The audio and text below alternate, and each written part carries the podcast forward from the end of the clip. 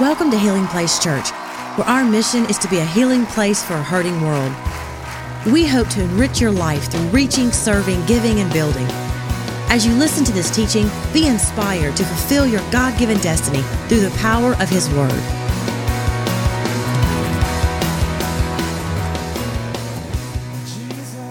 Ahead and be seated. It's, it's going to be a great night. You know, during worship, I was intending on preaching five points. We're going to be here for an hour and a half of just preachers. it was going to be five points. And I just felt during worship, um, there's a special presence of the Holy Spirit here tonight. And, and I was going to talk about, and I'm still going to talk about part of it, but I was going to talk about five things I pray for every day. And I think as you enter into this year, this new year, I believe with all my heart, that it is imperative for us to be people of prayer. Not people who occasionally pray, but we are people of prayer. And this year, as God does something significant in your life, prayer is going to be the pathway that God uses to pour out what He wants to do in you and through you.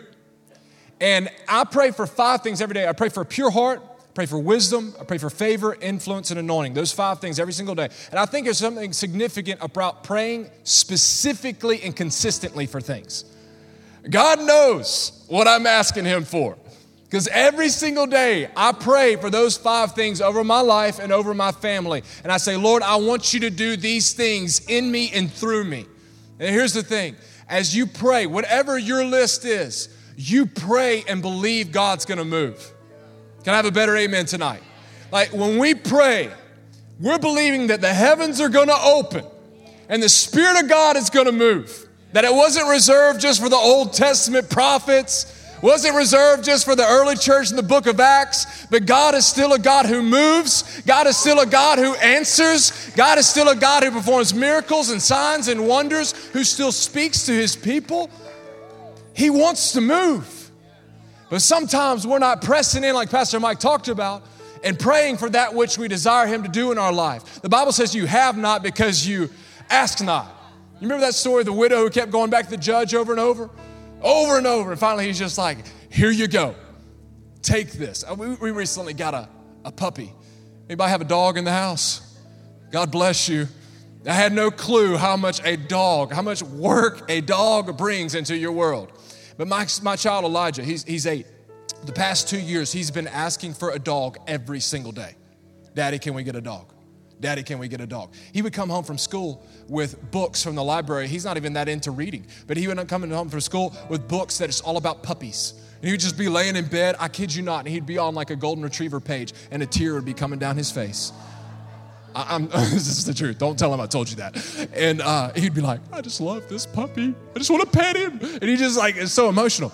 You know, he asked and asked and asked. And because I love him, because he was persistent, guess what that boy has? A puppy. And I just believe, man, I don't know what it is what you're praying for. I don't know what it is what you're asking for and believing for and stretching your faith for. But I believe when God's people pray, that He starts moving. And He's gonna move in your life this year. Man, I feel the Holy Ghost all over me. He's gonna move in your life this year. But if you're not believing it, we have to believe and expect. And here's the thing let me preface it before we get into this. Here's the thing it's not that just my life will be better and more easy and more convenient and relaxed, it's that my life will count for what God wants to do in me and through me. So, the two words we're going to talk about, and then we're going to worship some more and maybe have a time of prayer. Two words. The first one is this is favor. Everybody say favor.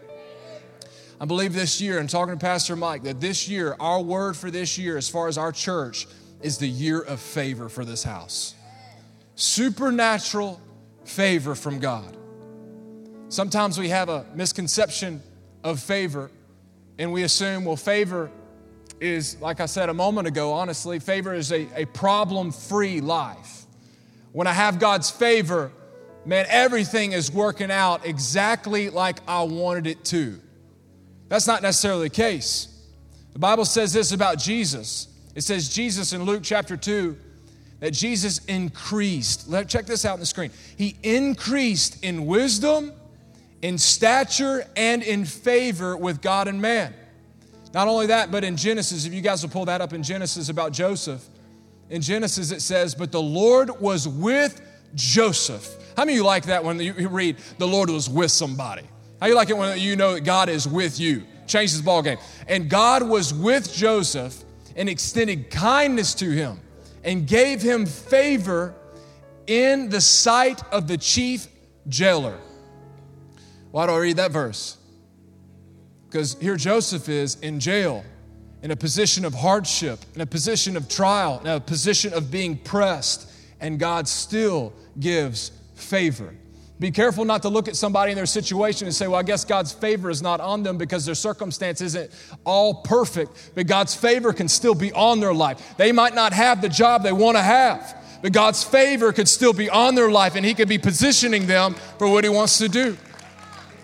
And when you talk about favor, when I pray for favor, this is what I pray for. I say, Lord, open the doors that you want me to walk through.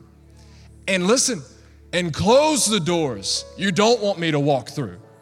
Favor can keep you from things that you think you need or you think you want.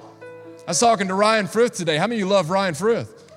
Come on, he's the best. I was talking to Ryan Frith. A few years ago, Ryan Frith was working, had a successful job. He's working, doing well, and he had an opportunity to step out and it's a new position that would really stretch him as far as bless him financially. Just a major, incredible leadership opportunity. And he was fired up about it. Man, maybe this is God. Started heading down that path. And the Lord ended up, he told me today, sitting there, hopefully this is okay. I share it. I'm not giving all the details. But the Lord, the Lord cut it off. And he thought, man, what's going on? Why, why am I not walking in this thing that was going to be such a blessing for my life? Three months later, the Lord opened up an opportunity for him to come on staff at HPC. How many of you glad he's on staff at HPC? And he's in ministry doing what God had called him to do. And it's not about being in full time ministry, but it is about positioning yourself to walk in the favor that God has for you, you being where you're supposed to be, me being where I'm supposed to be, and watching God open up doors for you to walk through and have everything that He has for you to have. And here He is. What looked like so promising and what he's supposed to do, God shut the door. But now he's opened another door. He stepped through on staff, serving God as men's pastor for, for several years now. Now, him and his wife going to be campus pastors at Denham Springs campus. What seemed like something that wasn't God's favor was God's favor years ago. And now he's in position. Y'all listening to me? He's in position to walk through what God has him to walk through. What is it that God has for you to walk through this year? What are you crazy believing God for? What is it that you say, man, God, I feel this burning inside of my heart. It's not just for my increase, but God, it's for you to do something significant through my life. It's not just about a position or finances, but in order that I may be used to the full capacity, God, as you bless me, I will be faithful because really faithfulness is what leads to favor. Faithfulness leads to God's favor. And then the next word is this. I told you this is going to be quick. Next word is this anointing. Anointing. As God opens up doors of opportunity for you and for your family, for your life, and even some people right now, you're thinking that's not going to happen for me. Believe God that it can happen for you. If He says it, if He's planted it, it will happen. And then God, as He opens up doors, here's the thing if it is God's assignment, it is far greater than your ability. If it is from Him, you will not be able to complete it on your own power and strength.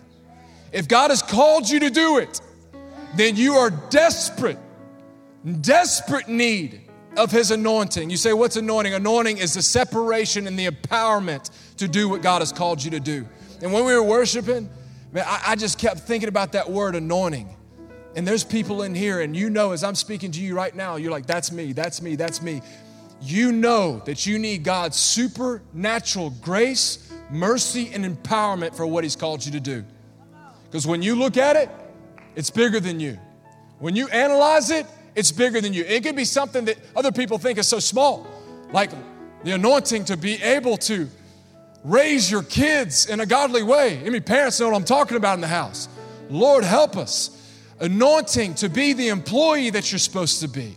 The anointing to, to do what you're supposed to do as it relates to ministry at the church. And anointing, listen to me, to be a light on this earth where people will see Jesus Christ. And I believe with all my heart, God is positioning our church. He's given us favor and He will give us even more favor. But as we step through that favor, those doors of opportunities, as you step through those doors of opportunity, you have to, and I have to, have the empowerment of the Spirit of God in our life. Look at this scripture in 1 Samuel. 1 Samuel chapter 16. This is when Samuel anoints David to be king. It says, So Samuel took the horn of oil and he anointed David in the presence of his brothers. And from that day on, everybody say that day on, the Spirit of the Lord came powerfully, powerfully upon David.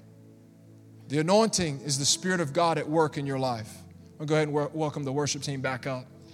The anointing allows you to do what you're incapable of in your own strength.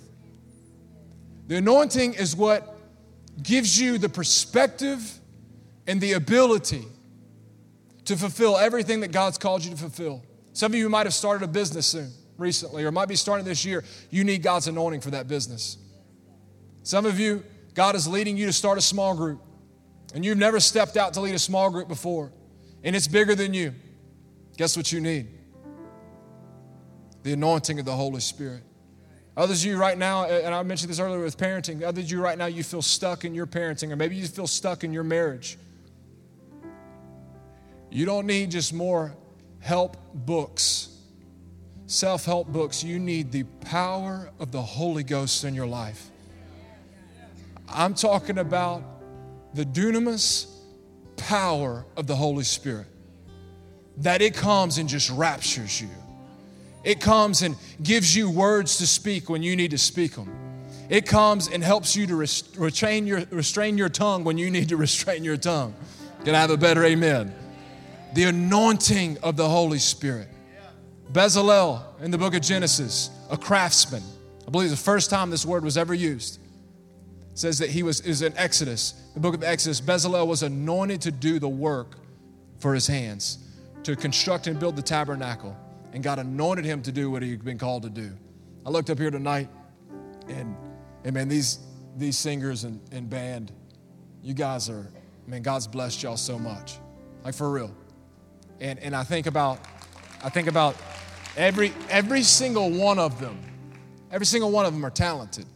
Like if I started singing right now, it'd be a bad deal. Like all of them are talented. But talent does not shake darkness. Anointing does. Anointing does. And it don't matter how old you are. When Randy Pampel and his wife, when you guys are speaking, stand up real quick, guys. Stand up. I'm not trying to embarrass you, but I am recognizing you. When you guys spoke up here, there was anointing when you spoke. You guys, I don't know how old you are, I'm not trying to embarrass you, but you're, you're older than, than Stephen, right?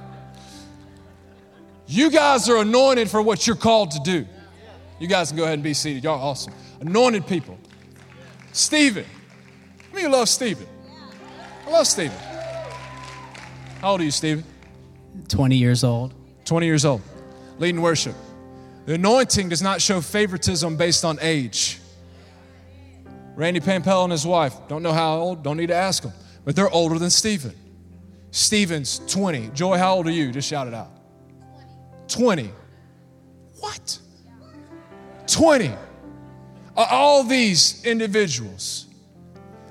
Skill will take you so far, but the anointing will keep you there and empower you. So when you step in a room, you might not be a singer, but when you step into the room and the power of the Holy Ghost is on your life, chains start falling. Does anybody know what I'm talking about in here? You step into your situation and it seems helpless and hopeless. It seems like there is no way, no how. But because God has extended His favor that comes from Him and His anointing that comes from Him, there is no devil in hell that can stop the purposes of God. Come on, can you give Jesus praise in His house tonight? Thank you for listening. For more information about Healing Place Church, go to healingplacechurch.org or give us a call at 225 753 2273.